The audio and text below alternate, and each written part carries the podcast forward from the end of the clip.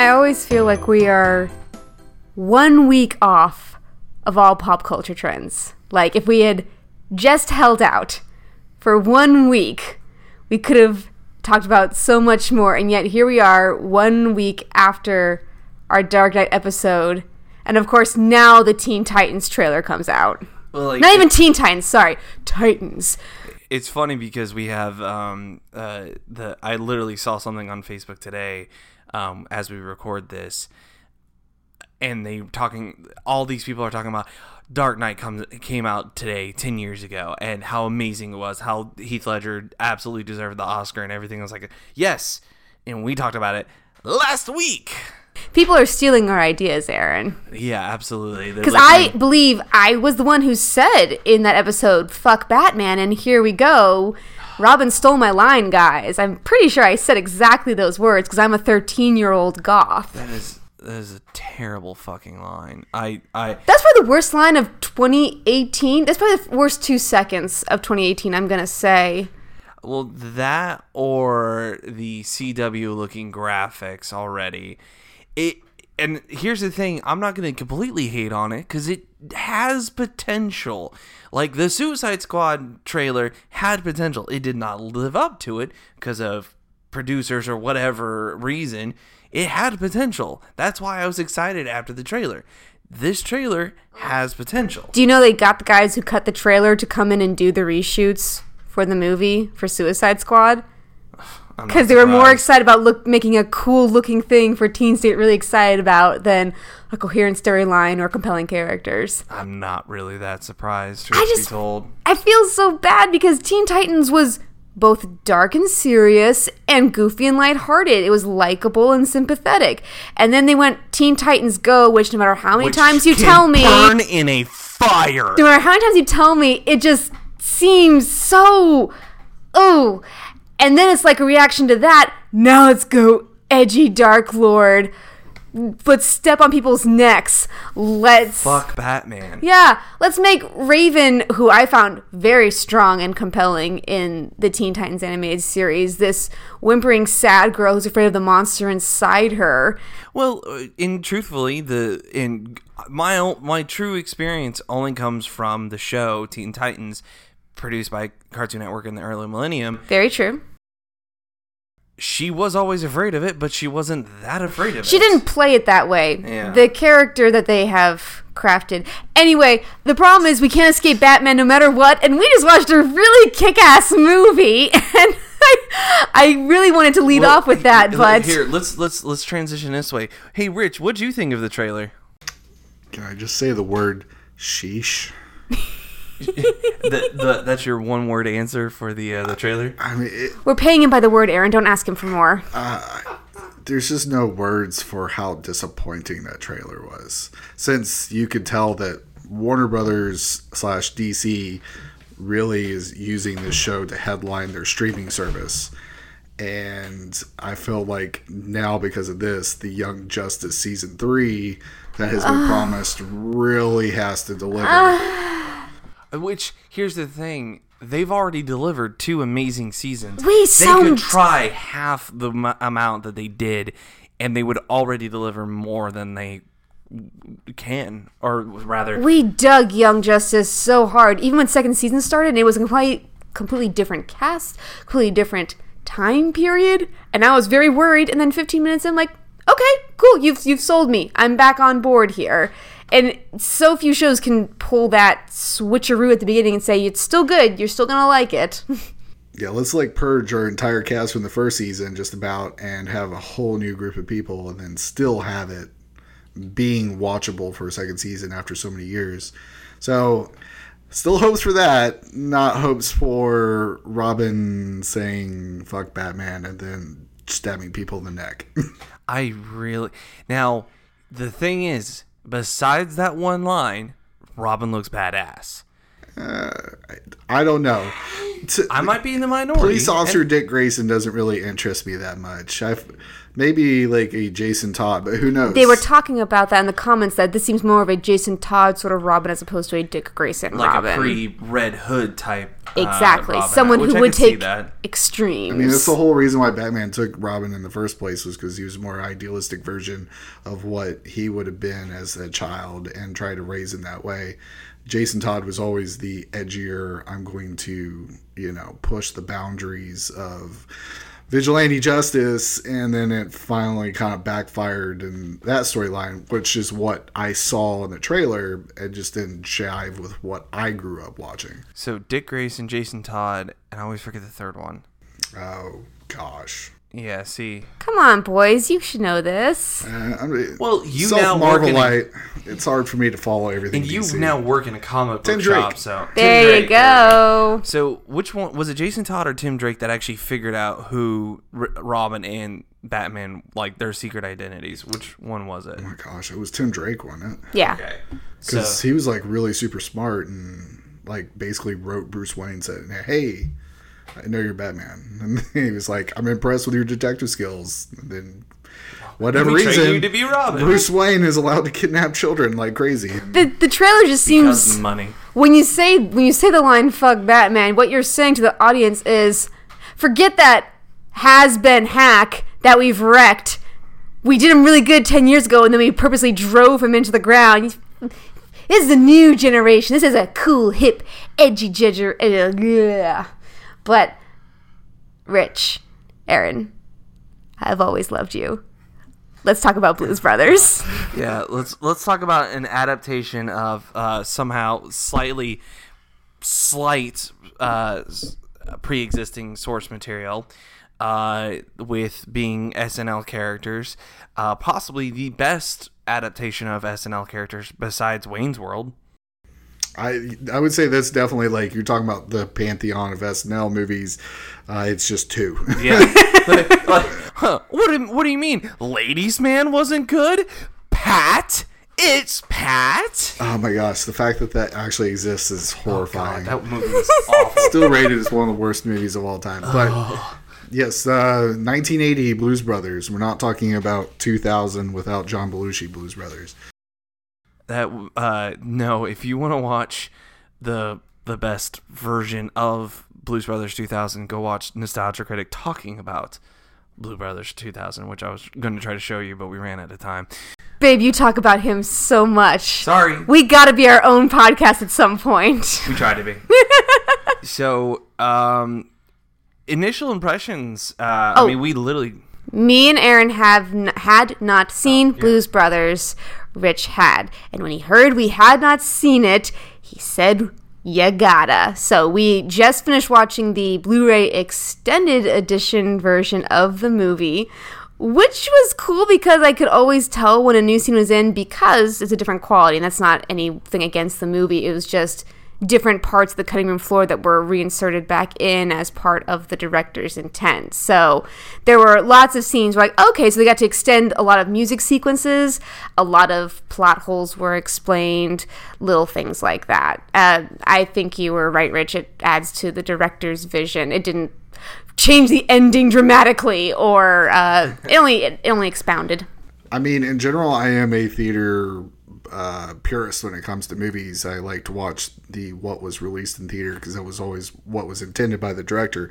But sometimes these movies in the '80s that were cut short because of time and money, uh, sometimes you got cuts of movies that weren't whole for what the director wanted to convey in story. And what this movie does is it gives you a lot of those scenes that explain a little bit, but doesn't take away from the heart and soul of the movie, which is the music and Chicago. Definitely. And I think the qualifier we gave you was would you do uh, Lord of the Rings Extended Edition over Batman v Superman Extended Edition? And I believe your words were fuck Zack Snyder, I think. No, no, I, I, I like Zack Snyder as a storyboard guy, but uh, as far as uh, that mess that was uh, Justice League was just, uh, or Batman versus Superman, the extended edition, it it just was too much meanderness for my part. Well, um, and we again we weren't sure. Uh, we've both been uh, trying to watch this movie for a long time. We've had a high school friend who's been pushing us to watch this for Smart high school friend. Yeah, Eons. for Eon. So He was the um, one who got me to watch Willow for the first time. Of course, I forgot half of it, so we had to rewatch it with Allie later. plug. if you want to listen to our now, we do have an episode of Willow earlier in the season because guys, we've done forty episodes. Before we get too far into discussion, can we do the plug party? oh, uh, yes. Okay. Um, Would you also like to do our special surprise, or should we save that to the end? Uh, let's uh, let's just go ahead and save that for the end for now. Okay. You can follow us on Facebook at Married to the Idea, Twitter at Married Number Two The Idea, email us at Married to the Idea Reviews at gmail.com, or uh, if you forget any of those, you can find our website, marriedtotheidea.weebly.com. We are on SoundCloud and iTunes, and as always, we'd appreciate a review of if we made you laugh, cry, or nod indifferently. Those two, they're going places. Uh, so, uh, the movie, uh, we literally just watched it. First impressions, I can't recall the last time a movie tricked me into laughing. Like, I was watching it and it was absurd. And I thought, well, it couldn't get more absurd than this. And then it would, and then it would throw a zinger, and I would sit up laughing in my seat because it was just so dang funny. It was that kind of that that's that very stylized comedy, that very '80s comedy. Of course, this was made in 1980, so you could say this was the first of that. Um, but it was that very stylized 80s comedy where it's like it it's gonna throw a punchline at you. You can see the punchline coming at you, but you don't know which direction it's actually going to come from. So you think it's going to come from the front, but it's actually a mirror and it's going to come from behind you. I mean, it, to me, it's a staple of John Landis, who has, uh, uh, I think this is like, I can't remember, it's this maybe his second or third directorial uh, movie. Whereas, you know, he kind of, a lot of people know him from Animal House, which has that same kind of comedy style. With this movie, it's almost just like that on steroids because, I mean, you have Landis directing, but this was a movie written by Dan Aykroyd and everything he had learned and done from SNL, working with John Belushi and other people associated. I mean, it's just they knew how to cobble together something that was going to be truly funny. Question was, could it be something more than just comedy, with which is a coherent story and something else that made it special, which is to me the music.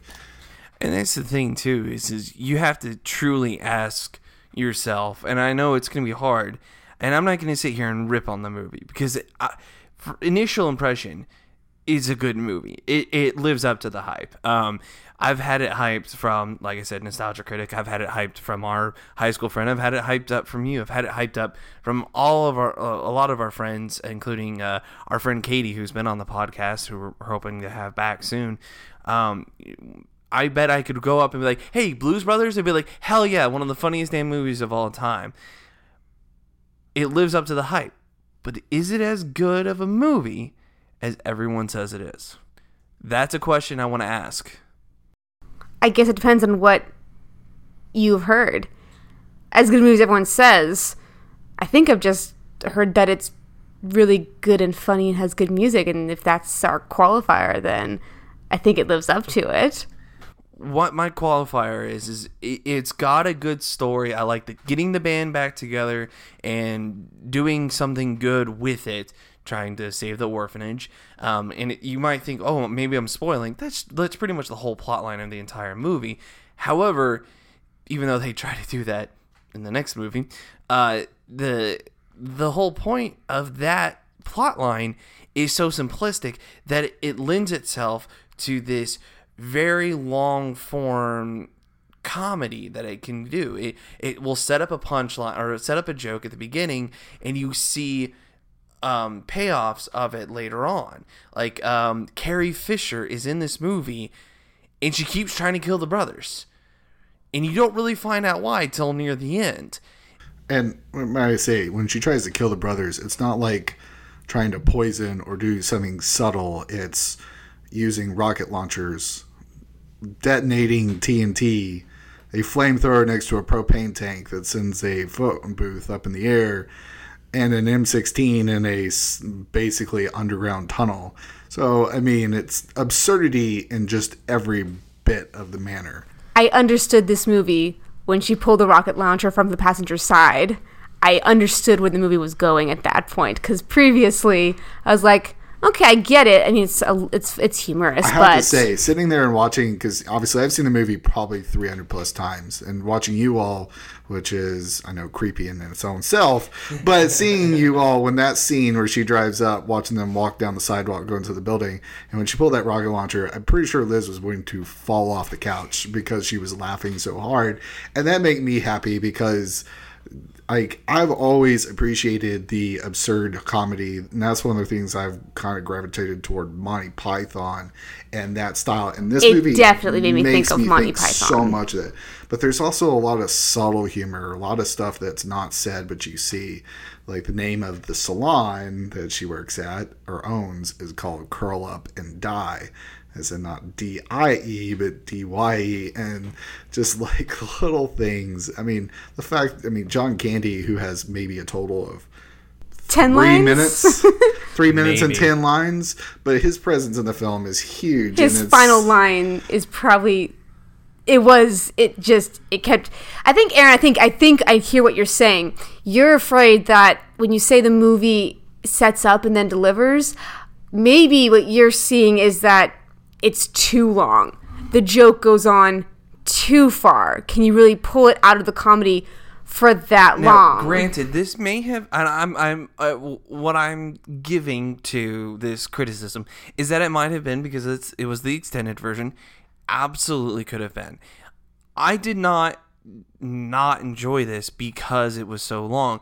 It felt like to me that there were sometimes things weren't as stitched together as they could have been. They weren't as interwoven as as seamlessly as as needed. Um, I do have probably in a very unpopular opinion, um, and we'll get to that in just a little bit. um, and that's absolutely fine. I have an unpopular opinion. Married to the Idea podcast. yeah, pretty much. Um, but what this what this movie does really well, I think Rich really, I mean, obviously he's seen it 300 times. Uh, he hit the nail on the head. Is the absurdity of it. It is the absurdity of Jake going to the church and then like getting a sign from God. Is like, I have to go and save the orphanage. Um, Carrie Fisher attacking them with rocket launchers and M16s and and flamethrowers. Um, Illinois Nazis. Uh, The cop's inability to stop causing damage. driving through a freaking mall, like the absurdity of it. it it's They- almost a live action cartoon. It's a Roadrunner cartoon. It's an absurd setup with an even more absurd payoff. I think that's why there was a point where I thought, are the jokes going too long? But then I realized that the movie carefully holds its cards and doesn't, and it continually, continually adds. It's not a long joke with no payoff. They amp it up every little bit. They don't even they don't blow their wad in the first joke. They amp it up more and more and more until the end, until that end scene where I think they fit a hundred guys in that shot, well, well over. It had to be. and then before that, just thousands of them. St- like, I think the funniest scene for me, the funniest scene besides I I've always loved you, which I'm now going to add to my lexicon in daily life. The funniest scene beyond that was the mob going into the building, stopping to politely ask where the two gentlemen went. And then screaming as they run down the hall. It was, it, it had the ear. It's all about, like Rich said, that that subtlety, that real quiet subtlety. Like, thank you. it had good timing. It was very um, uh, um not Abbott and Costello, but it had had the classic timing of the Abbott Costello, the Laurel and Hardy, the insert two name comedy troupe uh, here. Um, kind of styling or thought process that very quick back and forths. What do we think of the Blues Brothers as a comedic pair? Um, there were times when they were funny together. There were times when they were just there together. When when they worked the best is when they worked off of each other, um, and they in the scene allowed them to do that. Um, honestly, I think the funniest scene for them working together, besides maybe the final scene of them trying to escape or them uh, trying to get to the gig, was uh, them making uh, a bunch of they're being sorry rather being rowdy at the uh, high establishment Oh my uh, gosh. high high class establishments muffy muffy you must try this water chestnut it is so crisp if you don't join the band, we will come here every day for breakfast, lunch, and dinner. Okay. um can we be moved please oh what is there something wrong with the table no we just don't want to be by these gentlemen. They smell unsightly. Like it just it, there there were there were a lot of jokes that landed and when they landed god did they knock you out.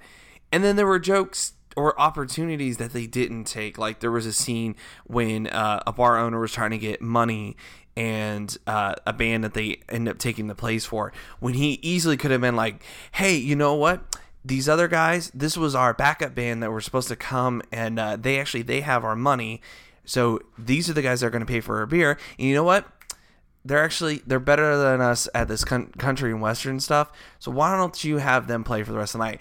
Boom. Funny scene. Would have ended great. Would have shown off a little bit more of his kind of uh, smarmy kind of con artist type thing and it might have even ended the scene a little faster but it continued on a little bit more i don't know if it was because of the extended cut or not Oh, that's pretty much how it was in theatrical. I- Okay. I, mean, I, I mean, it's legit criticism. I mean, I don't, I, no film is with not its flaws, but I think one of the things you have to look at, and I've always, I mean, somebody who loves movies as much as I do, I pay attention to the stories behind movies and how movies are made or the stories that go into it. And the stories for this particular movie are way more fascinating than the actual movie itself, which makes it more fascinating for me when I watch it every time. But the fact is that you know, Dan Aykroyd really was. I mean, he was known on SNL, but he wasn't a movie actor at this point. He wrote a. They basically asked for an outline, which is like five pages. He delivers over 250 pages. And it's not even an outline. It's a incoherent story of these two brothers that play music and delivers it to Universal or to one of the couple of the producers that were doing this movie. So John Landis spent like three weeks trying to work this story down uh, to where you can actually make it a screenplay. God bless the editors. you gotta imagine like i mean you know when you take that much novice people who know what they're doing but don't know how to do it yet you can tell i mean there's just things that aren't sharp but i think it's what makes the movies or stories even more interesting is because whenever you watch like a first movie for somebody as credited as christopher nolan uh, or steven spielberg or things like that i mean we all say E.T. is a great movie. Well, Close Encounters of the Third Kind, which was kind of his pre-E.T. movie, wasn't as good because it just meandered a little bit. But you know, you learn from your mistakes. Oh, and uh, there was a slight argument at the end of the movie because Aaron doesn't believe in my expertise knowledge of the movie and certain cameos. And the same person we talked about, Steven Spielberg, was actually a cameo at the end, which is also one of John Landis's kind of directorial quirks. He likes to put people in his profession in his own movies. like frank oz Yes, the voice Miss Piggy. yeah who also And directs and who also directs Which is funny when the guy in the store says, Do you have Miss Piggy? And ironically, he was the stunt coordinator for the film, ah or for Animal House and this film. That's that is that is Landis likes to put a lot of his people in his movies and or like things on walls uh, or characters' names that reference people that help him make movies, or like the uh, the billboard see you next wednesday which is another directorial quirk because he likes to put movie horror movies that don't exist. And Well, it was. It, I remember reading an article or reading a bit of an article about this. Uh, it was a movie that he wanted to make, but he could never make it. So he just ended up making references to it. Everyone wanted to see it. And he's like, "Oh, it's not actually a movie. It's just something I wanted to make, but I'll never actually make it." Right? Oh yeah. It- Okay. Yeah, it's just really kind of cool when when you have when you're armed with that knowledge and you watch it every single time after you look for those little quirks in the film and it just brings more life to it. So, but I mean the the thing though I know we can't we lampoon the uh, humor in it. What got me into the movie to begin with was the music, and I don't know if you guys resonate with that, but I grew up listening to the oldies when it was back 102.1 on the radio. Oh, but the days before Star. Yes. Wow. So I grew up listening to Motown and things like that. So I was very used to that. And I didn't really listen to music when I was growing up that was at the time, which was Nirvana, um, Alice in Chains, and the boy bands, which stuff I didn't relate to. But when I saw this movie on TV for the first time, I heard music that I definitely related to. And so I just wanted more of it. And that's, to me, it's more musical than it is a comedy and I even John Landis talks about there's more music in this than there's actually music in musicals, and that's he has always lampooned it as a musical. So you kind of think about that for a second. That's a director's perspective, and that's how I kind of view it. It is a funny film. It depends on what your definition of musical is. Right. Is there a lot of music in it? Yes.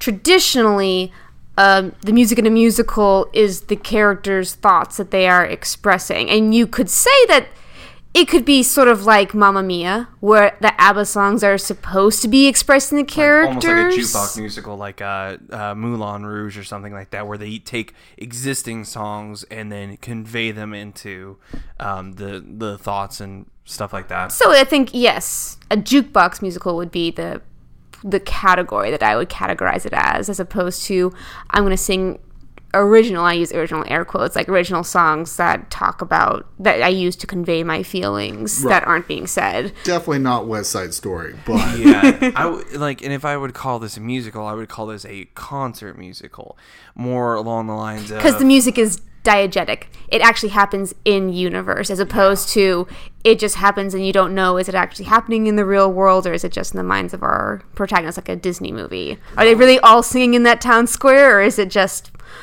this is how we're going to talk? like the only like time when it like becomes almost like a musical song is when Aretha Franklin does the uh not the uh respect song the other The other one. which she does in the Blues Brothers 2000 quite suddenly out of nowhere uh she does the other song and that's actually my unpopular opinion poor Aretha Franklin. Yeah, I really like dug her character, and she's like, "Yeah, we run a business now. You're my husband. You can't just leave to go on a band with these two weirdos who just walked in. Does a whole big musical number, and basically he's like." Shut up and walks out, and he never gets any comeuppance for it. and like and apparently she does take him back later on because you see in the sequel that they're back together and then she even tells the the the grease cook or whatever the the other guy who plays saxophone. saxophone uh, Just go. says, just go already um she does a good job singing and she does a good job performing and her backup singers do a good job performing no one else does a good job performing. The Blues Brothers, uh, Dan Aykroyd and John Belushi, are stiff as hell in that sequence. I think they're supposed to be. Well- they always dance like that, even when they're at the big concert at the end. It's still like They- weird they- they herky definitely- jerky. They definitely have a, the opportunity to ham it up a little bit, but professional dancers they are not. no, and especially uh, the the husband Malone or uh, Matt or Matt Guitar Murphy, Yeah, who he. rest in peace, passed away this last week. oh, I didn't know that. oh, 88 wow. years old. It made me feel insanely old because I were watching it for a long time, and then great guitarist played is has played with many of the blues legends. But yeah, he- I thought as far as the bandmates, he was the best person at acting with him and Alan Rubin. Oh yeah, I, I, I the the guy. that's who, another thing that So know these is guys were tough. all musicians first. These are all legitimate oh. Yes. musicians. because they did that in this. Even in the Blues Brothers 2000s, they did the same thing. Because people have a tendency to complain about that, but it's one of those. Is like, what do you want? You have, have professional actors playing musicians, or the musicians that actually are the band that are acting in a film. And I think it's they- high school drama club. Yeah, it You can really either have a singer who can't act or an actor who can't sing, and you always go with the singer who can't act. Well, um, honestly, the other band members didn't do a bad job acting. They weren't terrible. They were cheesy, but they weren't terrible. This poor guy had to get put into a couple dance sequences with Aretha Franklin, and it was super awkward. Like she's like pushing him backwards, and you just see his like shoulders go. Eh, eh, eh. I am dancing. I promise. I am not a robot. Um, it's I, I just, Those big dance sequences with like all the dancers outside of Ray's music exchange and uh, the just church. like yeah, the yeah, like the church. how cool like there was a really cool moment in this movie when I thought they're actually representing like the demographics of Chicago as opposed to just saying there are only white people. Let's just come out and say like there's it's completely split cast. And yes, your two main characters are white, but that's You also What are you trying to say, Elizabeth? I, I'm saying it's cool. It's Well, progressive. It's, it's neat. legi- I mean, it's a legitimate point because you have to remember It's Sh- Chi-Town. This is 1980. This is not 2018. This is 1980, where, in truth, this is true. Universal got backlash for releasing this film in the South, and major theater companies did not play it at theaters that were around predominantly white areas because the complaints were that there were too many African Americans. And ultimately what's, you know, like I'm I'm you know, baseball, I'm St. Louis Cardinals all the way, but and don't like Chicago Cubs. But the music, the movie itself is a love story to Chicago. And it's not what, you know, it's not it's not Disneyfied. uh, idealized. Yeah. It is There's the garbage in the street and Yeah. graffiti They on the actually do a. Chicago song at one point. Like uh, the uh, was I forget what the song title was, but I remember they it was it the title had Chicago in it. I You can tell from the shots of the city that he's mean, absolutely doing that. Yeah, and uh, that comes from uh, Danny Aykroyd, who, even though he's from Canada, I mean, his heart has always been in Chicago with the blues and everything. But yeah, I mean, this movie was progressive in many ways in the sense that they were told to hire less black people for the movie, and John Landis was like, no.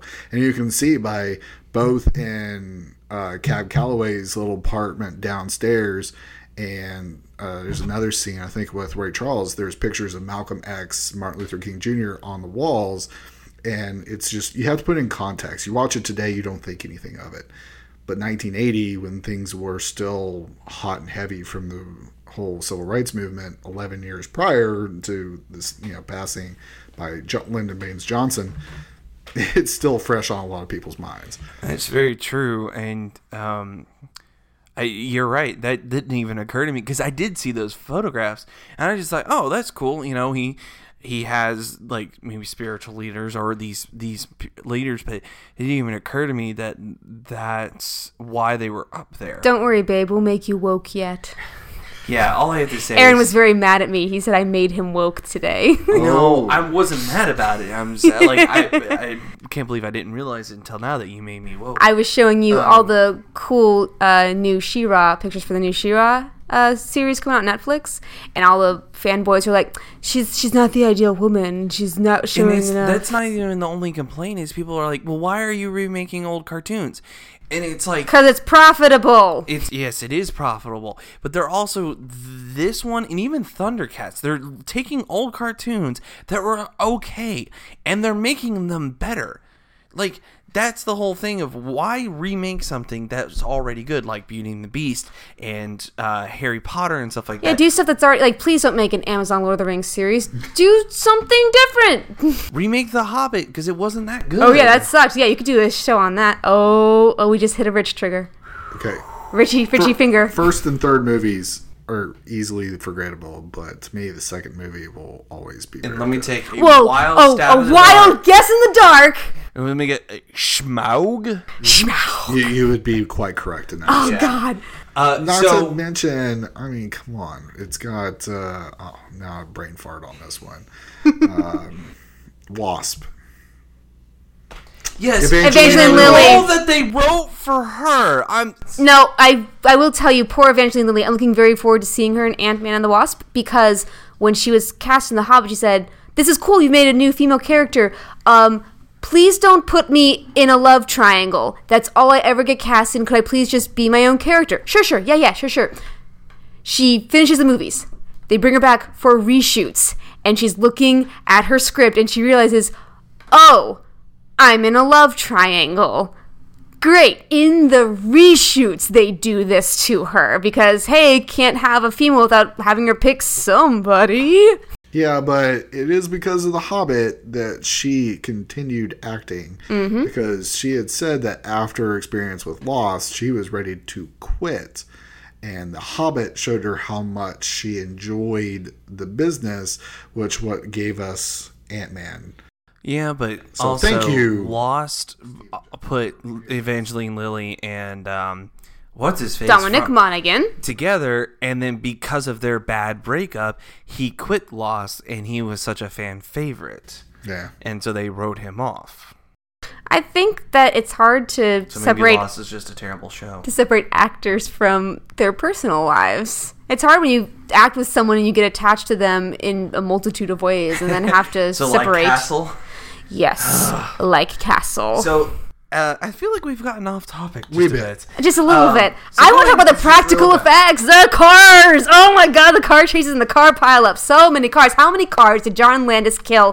What car killed his family to make this happen? The answer is 103. Thank you. I knew it was a hundred. And at that time set the record for most accidents on screen for two years until some random movie broke. And then or I'm sure it was like Smokey and the Bandit or something. No, like I, I looked it up uh, before it came over. You know, I can't. I mean, it's, I mean, it's like two. It was 1982 something. Which I'm sure has been broken since then with yes, Fast and the Furious. No, it's all CGI in Fast and Furious. There's no way.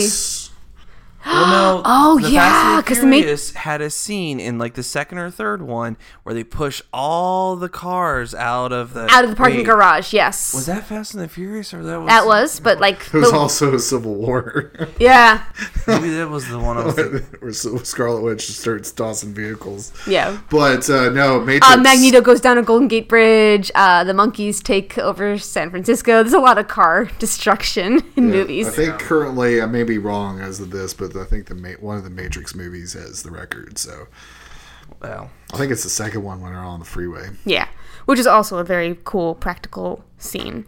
But um, yes, there is uh, a, a lot of the effects, which they don't do a lot of special effects, but a lot of the effects are well done.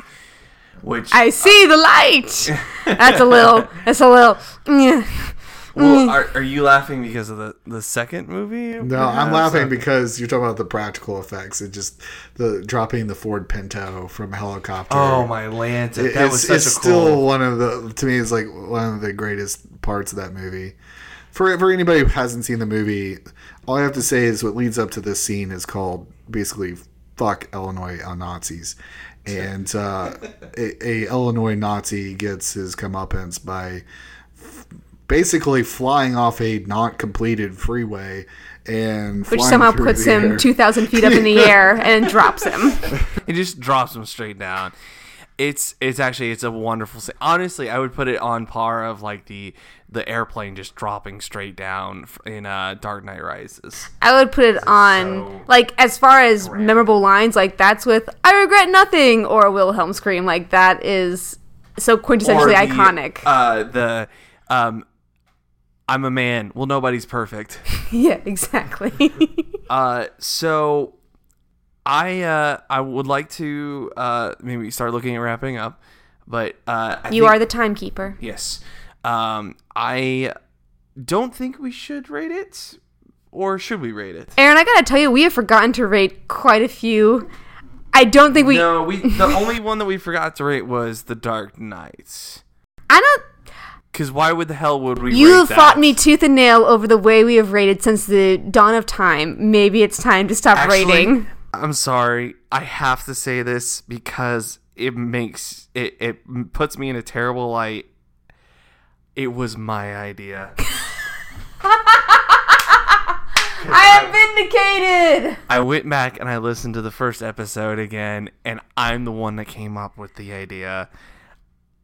I'm an idiot. It's been one year. I am officially here right now. Rich, you can document it. You stand witness. We are no longer doing the freaking number rating system because all I've gotten is shit for that. Because we do an hour of nothing but praise and compliments for a movie and then say six out of ten, and everyone gets so like, nah, can't do it no more. so, how would you like to do it instead? I think we just say, I think our review speaks for itself. So, re- if we recommend it and how we would recommend Okay. it. How about that? Okay. Um. Sure. Okay. So I would absolutely recommend this. Um, I don't know if I would call it. I'd call it more of a concert musical. If Yeah. anything, I wouldn't call it a jukebox musical. I call it a concert musical. Um, come for the comedy. Stay for the music. Uh, stay for the uh, Mickey the Moocher. Bit. Minnie the That's- Moocher. Minnie, Minnie, sorry, the Minnie the Moocher. That's probably my favorite part, musical part of the entire thing. It's well done, it's well shot, and it will make you uh, sing along. Yeah, definitely. Um, I think that if you like absurdist comedy, this is the one to go. I think in the middle of one of the chase scenes, I hear Aaron say, "Yeah, like that could happen," and I wanted to like turn to you and say, "You're not watching it right. None of this could happen. That's the cool part." Uh, and I also believe I told Rich that the Blues Brothers are uh, pretty much eldritch horrors because they can't be killed and are immortal. But Because they're on a mission from God. there is a scene at the very, very beginning. It's all quiet, no music, where they're taking Jake through the prison to get his belongings. And there's like a couple jokes, some visual, some said.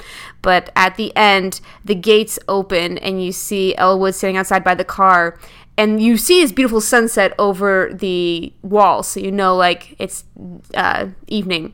But the gates open, and this bright beautiful glowing light appears behind Jake as he's standing there. No like oh, nothing, just bright light and you see him walk out of it and it's like this crazy absurdist symbolism about how he is reborn and he is here again to be like there's there was something about that one instantaneous shot quickly followed by them juking the car over an upturned bridge and I think if you don't like it in the first 10 minutes, you're not going to like it anywhere else. I think it pretty clearly states what it's going to be very quickly. So I would say that if you watch the first bit, you're like, I don't know.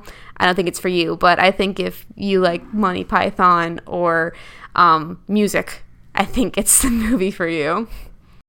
I mean, obviously, I was the one who pushed you guys into at least watching. I never thought it would be doing the podcast, but I think you know if you like movies, you know, and you like popcorn movies, which you know is a term that's used a lot for films that don't require a level of investment mentally that you know other movies require from you. Uh, this is a true to blue popcorn movie in the sense that you just check you check your brain at the door and you sit for just a good time, an enjoyable time. And I think the thing I will push for people who haven't seen this movie is that because I do enjoy the story behind it, the documentary or the making of that's on the 30 year edition um, is 100% worth it because when you watch that, you're going to learn a lot more about the people who made the movie, including lots of cocaine, uh, John Belushi disappearing at night just randomly that nobody knew where he went, and uh, uh, Dan Aykroyd was walking down. They had split up into a bunch of like a search party, and they were walking through a neighborhood. And Dan Aykroyd saw a house with lights on, and he walked up to the door, trying to. He's getting ready to explain who he was and why they're there. And the guy said the first thing the guy said to him was, "You looking for John Belushi?" Dan Aykroyd's like, "Yeah." He's like, "Yeah." he uh, just came by my house and asked me for a sandwich and milk, and he just crashed on my couch, and uh, which is what got John Belushi the nickname America's Guest. Uh, so it's, I mean, there's just so much to that story in the documentary that is just way worth to watch on top of. So you get to watch the movie, which is great. Then you get to watch probably another 20, 30 minutes of something that adds more to it, which makes it even more enjoyable. And I think, you know, ultimately for me, this is one of, I know you guys all do rankings, but everybody always asks me, what's your favorite movie at the time? It's always Jurassic Park. Really? I was nine years old. I always have looked at what movies have changed the way I look at cinema, and Jurassic Park and Toy Story were one and two in that way of how I viewed cinema and how it changed me. We can argue about plot holes, stories, and stuff like that, but as far as like when that nostalgia element of me sitting in a theater at nine years old watching probably the scariest freaking thing I've ever seen in my life, it's still always number one. But ask me what movie could I watch 10 times in a row and would never get tired of seeing it, it's the Blues Brothers. And it will always be that way for me. Now, Rich, you did say that there is one thing you would recommend about the sequel. Um, you what you talking about me saying you should watch it just because? No, like No, no. what is the There's one good thing from the sequel that Yeah. is worthwhile? Well, just the music. Yeah. Exactly. See, the first one had people that weren't really well known at the time that they were able to get on dirt cheap, like Ray Charles, Aretha Franklin. I Which is- can't does ex- not make I can't imagine a world where Ray Charles is not the biggest freaking thing you've ever seen. But you have to remember, this is 1980. This is the end of disco, and everything was disco, disco, disco.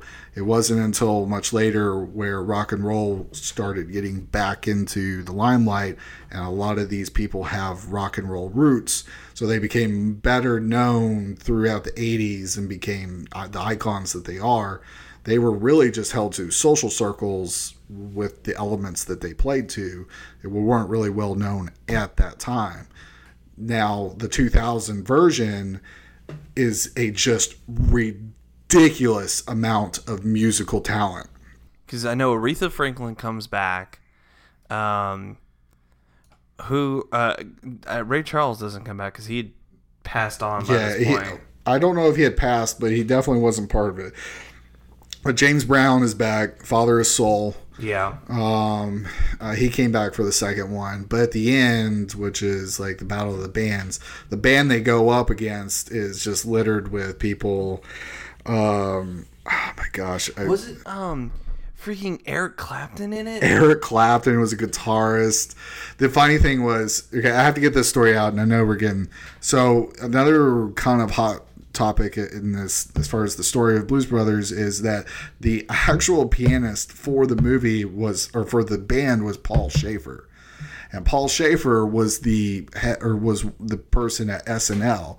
Well, Paul Shaffer was who everybody knows Paul Shaffer from being the musical director for David Letterman Yeah, and that's where a lot of people know him as. But he got a start on S. Well, he didn't get a start, but he was featured on SNL. Well, he was on Gilda Radner's live whatever, and it prevented him from being in the movie. So that's why they recasted him or re put him in the band with. Uh, uh, Murphy, uh, Murphy Dunne. Yeah, Mitch M- Mitch Tones or whatever that guy was. So yeah, and uh, so in order to restore balance, they brought Paul Shaffer back, and he's the head of this other band, which has like the late great Isaac Hayes, um, has like I think Stevie Wonder and Eric Clapton, and I think was Michael McDonald.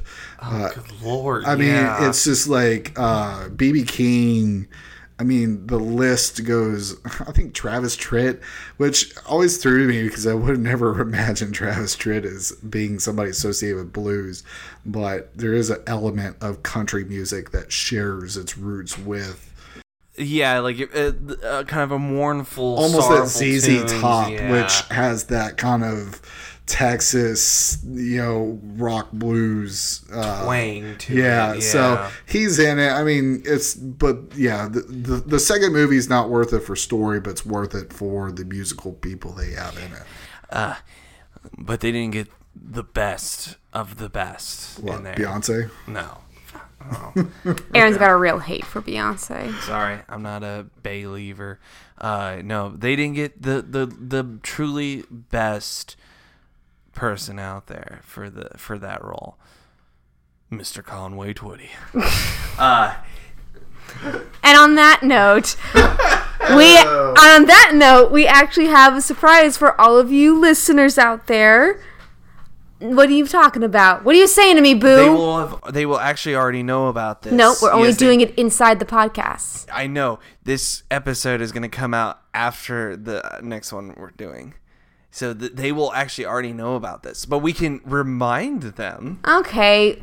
Boy, you know, it really takes the wind out of my sails when we go off timeline. Okay, so as you heard in the last one, we're giving away really awesome stickers. Free to our first 50 people to claim them. To get a free sticker, go to marriagetotheidea.weebly.com forward slash just for you.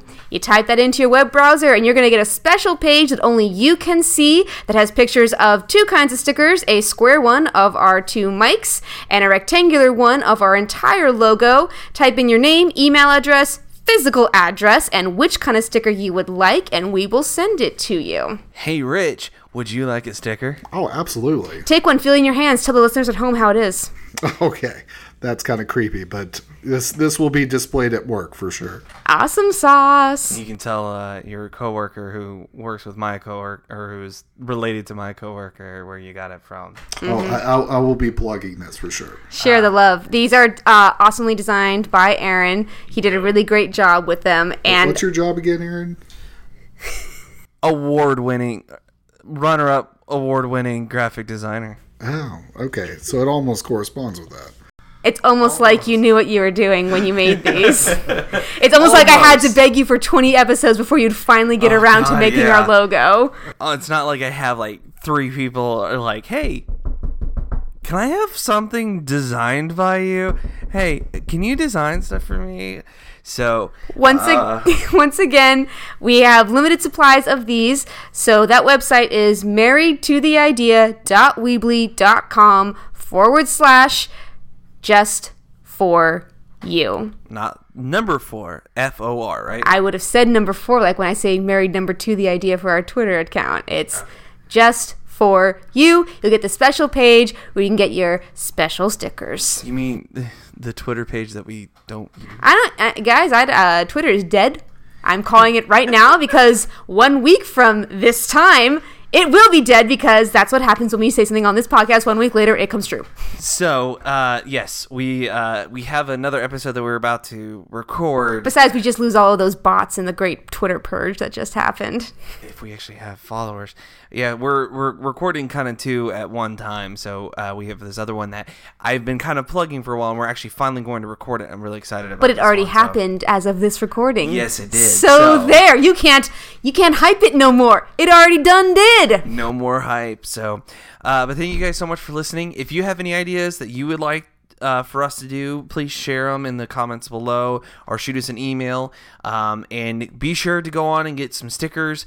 We're really excited about these. We were really happy uh, not only to celebrate our one year, but to also win the award. So we figured we wanted to kind of share the love. So um, these are some awesome stickers. We really want uh, people to have them. So. And thank you, Rich, for introducing us to Blues Brothers and for watching and discussing with us. Absolutely. Thank you for having me, guys. And you didn't once sound like a robot, so I- win. S- So much the goal was not to be monotone all the way through.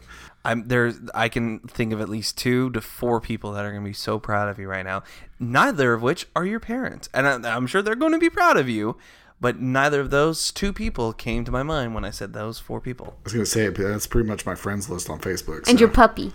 Yes, Kaylee will be extremely happy. Her tail will wag so hard. but uh, There's yeah. no following up to that at all.